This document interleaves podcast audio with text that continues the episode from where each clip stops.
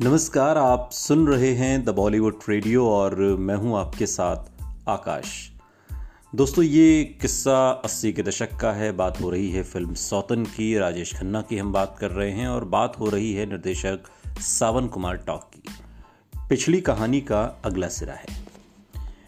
Film पत्रिका star and style ने अपने आने वाले इश्यू के कवर पर राजेश खन्ना और टीना की तस्वीर लगाने का प्लान बनाया। टीना मुनीम और राजेश खन्ना। फ़िल्म पत्रकार भारतीय प्रधान ने इसके लिए राजेश खन्ना और टीना मुनीम से बात की। दोनों मान गए। अगले रविवार को आशीर्वाद में फ़ोटो सेशन का समय भी तय हो गया। भारतीय एस प्रधान बताती हैं कि फ़ोटो सेशन के लिए हमारा कॉन्सेप्ट बड़ा मज़ेदार था। राजेश खन्ना सिल्क का लुंगी कुर्ता पहने थे और हमने उनसे कहा कि एक ही सेट की लुंगी राजेश खन्ना पहनेंगे और कुर्ता टीना मुनीम पहन लेंगी। इस तरह उनकी तस्वीर काफ़ी रोमांटिक नज़र आएगी। इस फोटोशूट में खुद डिम्पल ने तैयार होने में टीना की काफ़ी मदद की। ये पहली बार था जब टीना आशीर्वाद गई थी। बाद में मैगजीन के इस कवर की बहुत तारीफ़ भी हुई। सावन कुमार ने मुझे बताया कि ये बात बाद में भारतीय प्रधान कहती हैं कि सौतन मॉरिशस में शूट होने वाली पहली फ़िल्म थी। सावन कुमार शूटिंग से पहले ही इंतज़ाम के लिए वहाँ पहुँच गए थे और मॉरिशस सरकार में भारतीय मूल के कई लोग थे। उन्हें यह अंदाज़ा था कि फ़िल्म की शूटिंग से देश के टूरिज़्म को भी बढ़ावा मिलेगा। शूटिंग से दो दिन पहले राजेश खन्ना डिम्पल टीना मुनीम, प्राण और प्रेम चोपड़ा मॉरिशस पहुँच गए। राजेश खन्ना के साथ अब तक की मुलाकातों के बाद सावंत को यकीन होने लगा था कि लोगों ने राजेश खन्ना की जो छवि उनके सामने पेश की है, वो सच नहीं है। राजेश खन्ना के साथ काम करना तो बहुत ही आसान और मज़ेदार है। शूटिंग दो दिन बाद शुरू होनी थी, अगले दो दिन घूमने फिरने के लिए थे। सावन बताते हैं कि राजेश खन्ना का एक चमचा था विजय कौल।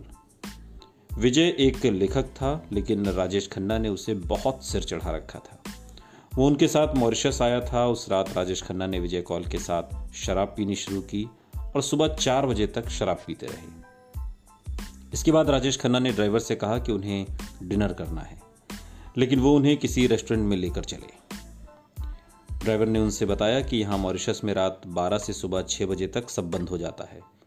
6 बजे से पहले खाना नहीं मिल सकता।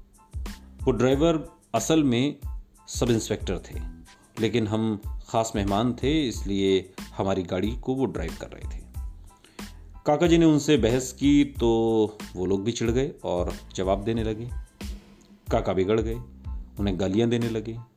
इसके बाद नशे में धुत होटल के रिसेप्शन में मुझे गालियाँ देते हुए ऊपर कमरे में चले गए।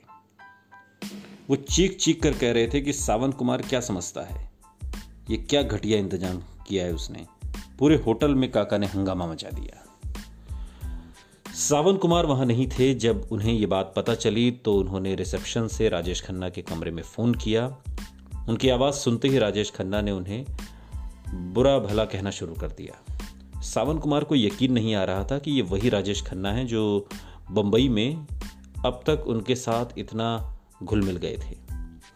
जब राजेश खन्ना शांत नहीं हुए तो सावन कुमार को भी गुस्सा आ गया। उन्होंने फ़ोन पर ही राजेश खन्ना को चुनौती दे दी कि नीचे आ जाओ, सारा फैसला भी हो जाएगा। राजेश खन्ना तो नहीं आए, मगर अभिनेता प्राण उन्हें शांत करने के लिए नीचे आ गए। मैंने प्राण साहब से कहा कि पाजी, ये सब सीन बनाने की ज़रूरत है क्या? मैं इस झगड़े में वहाँ से आ गया। काका और ड्राइवरों के बीच की बात थी। उन्हें खुद हैंडल करना चाहिए था। उन्हें जो इज़्ज़त मिली है, उसे सलाम करना चाहिए। वो उस इज़्ज़त को डिजर्व ही नहीं करते। खैर, प्राण साहब ने बीच में पढ़ के इस पूरे मामले का पैचअप कराया। अगले दिन राजेश खन्ना सावन कुमार से ऐसे मिले जैसे कुछ हुआ ही ना हो। यूनिट में हर कोई हैरान था। फिर दो तीन दिन बाद राजेश खन्ना ने सावन को गले लगा लिया। वो बोले, यार, तू नाराज़ हो गया। मैंने कहा कि आप बड़े हैं। मैं आपकी रिस्पेक्ट करता हूँ। मैं आपका फ़ैन भी हूँ। हर समय आप ईगो क्यों ले आते हैं? अपने इस कामकाज के बीच में खुलकर बात की। सावन कुमार ने बताया कि इसके बाद पूरी शूटिंग में राजेश खन्ना ने उन्हें कभी परेशान नहीं किया। कभी भी नहीं। सुनते रहिए द बॉलीवुड रेडियो सुनता है सारा इंडिया।